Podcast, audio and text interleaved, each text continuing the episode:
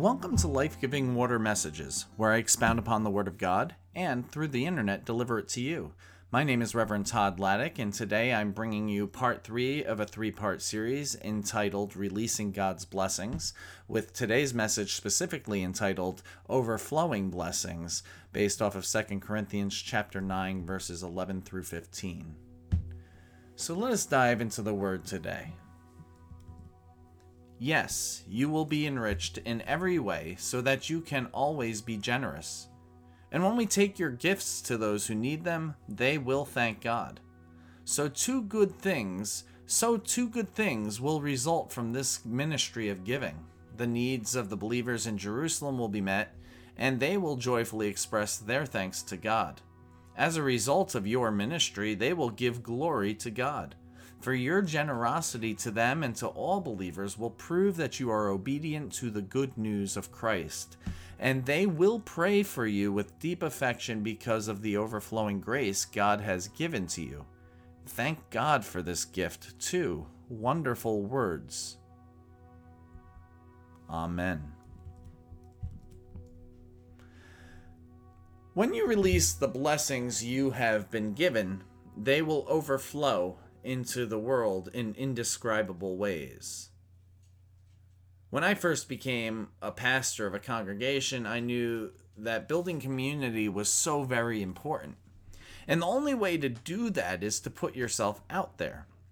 Now, here in Newton, where I am, there really is plenty of community to be had. First, it's a walking community that's only 2 square miles. Spring Street is an asset, even if it's not what it once was at one time. There's a growing potential there.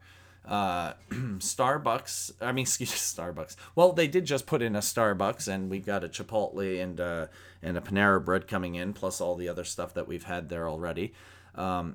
In the town I first served in, we had to get creative to build community. We did that by building a great relationship with the Presbyterian Church, the Catholic Church, the General Store and other delis around, the fire departments, and other such places.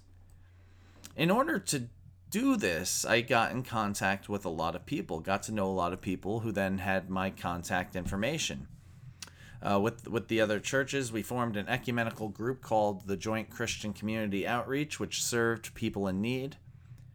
One of the unintended consequences, mostly positive, but maybe not always a positive consequence, was that people I didn't even know ended up with my cell phone. Sometimes that was a blessing, other times not so much. And I eventually had to ask people to just not give that out, but to contact me with the other person's number, and I would call using the church phone. Though at the church I was serving at the time, that was also the same line as the parsonage phone. And yes, sometimes people do call the church at, say, 12:55 in the morning to leave a message just because they don't want to talk to anybody in person. And they, of course, are ignorant of the fact that when they do that, they're waking up my entire house. One time, a gentleman called my home phone at 3 a.m. to ask if I could give him a ride to the courthouse at 8 a.m. Like, for real. Why didn't you call during the day yesterday? Ministry is risky. But friends, the unintended consequences were overwhelmingly positive. We built a strong community identity. The community I served in began to know our church and would look to us to be a part of the community. Our JCCO, the Joint Christian Community Outreach, organized an annual 5K at the Fall Festival that included the County Sheriff's Department and the town's Historical Society, with proceeds going to help local families in need. We built up an ecumenical community of worship and held services during the holidays and other times at the fire department hall. We were rocking out for Jesus because we took a risk, and Jesus not only blessed our efforts, but multiplied them. Now, I want to encourage you all to think of a time when you were a the recipient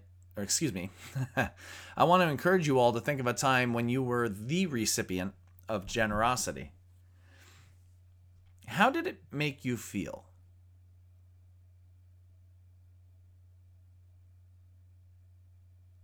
What did you do in response?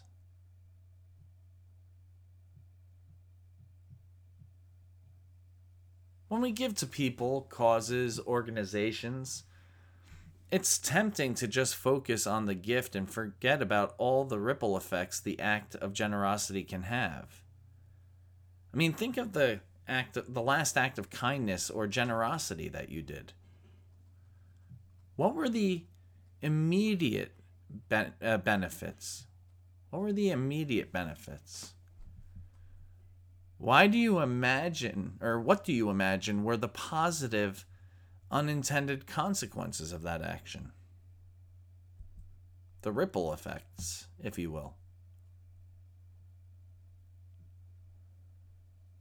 Paul is helping the people of Corinth find their motivation to create their own legacy of generosity for future generations. It's not just about paying the bills or making ends meet. For example, supplying the needs of the saints. It's about an overflow into the world that speaks our thanksgiving to and glorifying of God. This generosity also creates a fellowship or community, koinonia in Greek, which means fellowship, but we can translate it as community, same difference, between different groups that is indescribable beyond human understanding. God's revelation of love transforms the heart and propels us to authentically give of ourselves to impact the lives of others. The manifestation of God's grace in our lives causes us to give with overflowing generosity. Notice how Paul says in verse 13, "As a result of your ministry, they will give glory to God. For your generosity to them and to all believers will prove that you are obedient to the good news of Christ."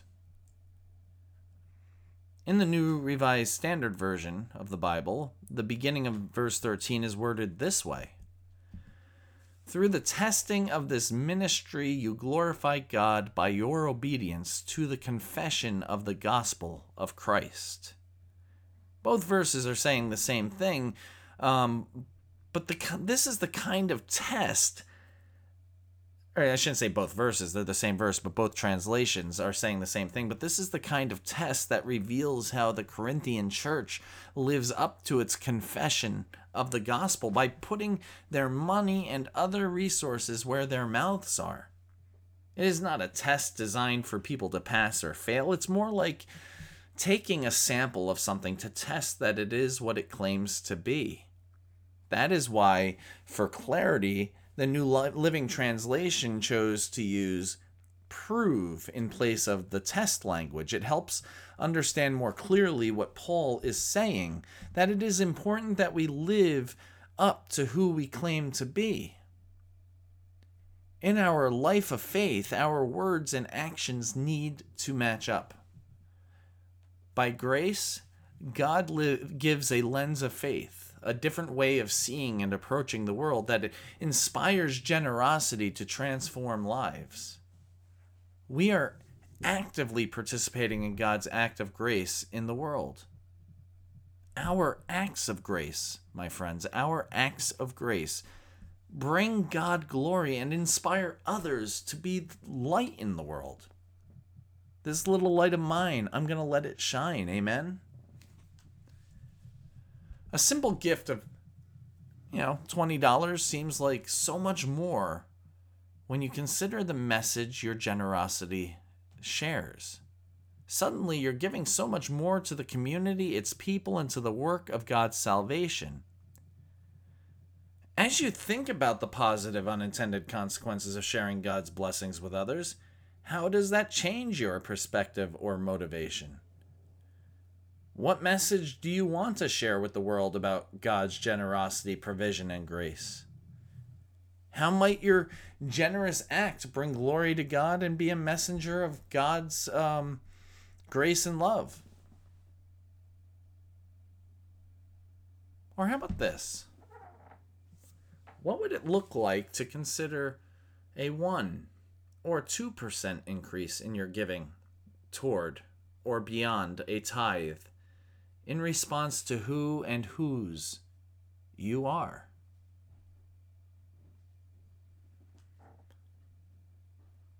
I want to invite you all to do the following this week. Walk around your home, your church, and or your community. Really walk around all of them. And as you do, what is the evidence you see of someone else's generosity?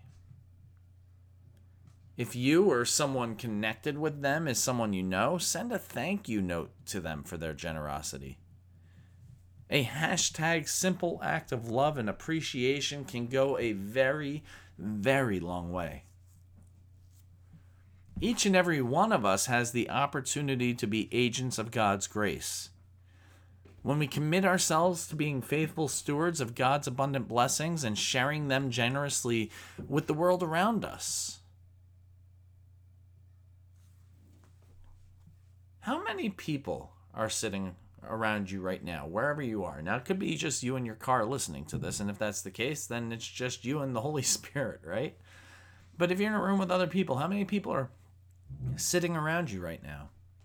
Or if you are alone, think of people in your head who could be otherwise sitting around you right now.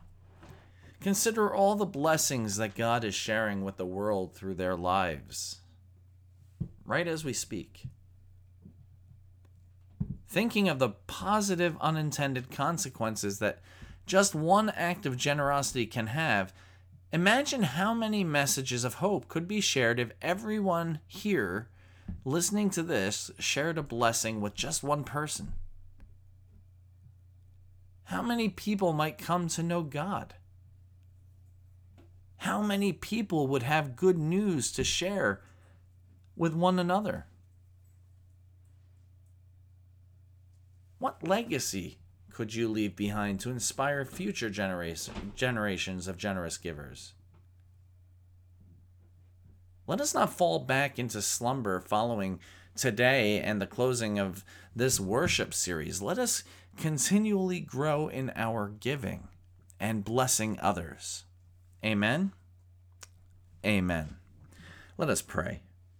Gracious and loving God, we just thank you and praise you for inspiring us and showing us that we indeed have a legacy to build, and it's a lot simpler than we realize. We just have to be willing to give. Help us to grow in being such givers and to accept that challenge so that we may more faithfully serve you and more faithfully represent your kingdom here on earth as it is in heaven. We pray these things in Jesus' name. Amen. If you hear bumping and stuff in the background, I apologize. That's my family, somebody in my family doing that. But I don't have a soundproof studio, sadly. Anyway, it is always good to have you here tuning in, and always great to be able to bring these messages to you, and I surely hope you're getting something out of them. With that said, if you could check out the episode notes, that'd be great. In there, you'll see two links to other links as well, but you'll see two links that lead to our giving pages. If this is your main sustenance for the week and you have it in you to give, that would be appreciated. If this is supplemental and you have another faith community you attend, by all means, they are your priority. Support them. But if you have it in you to support both of us, neither of us would complain. We'd be very grateful. So with that said, remember, folks, you are richly blessed so that you may be a blessing to others. Go in peace.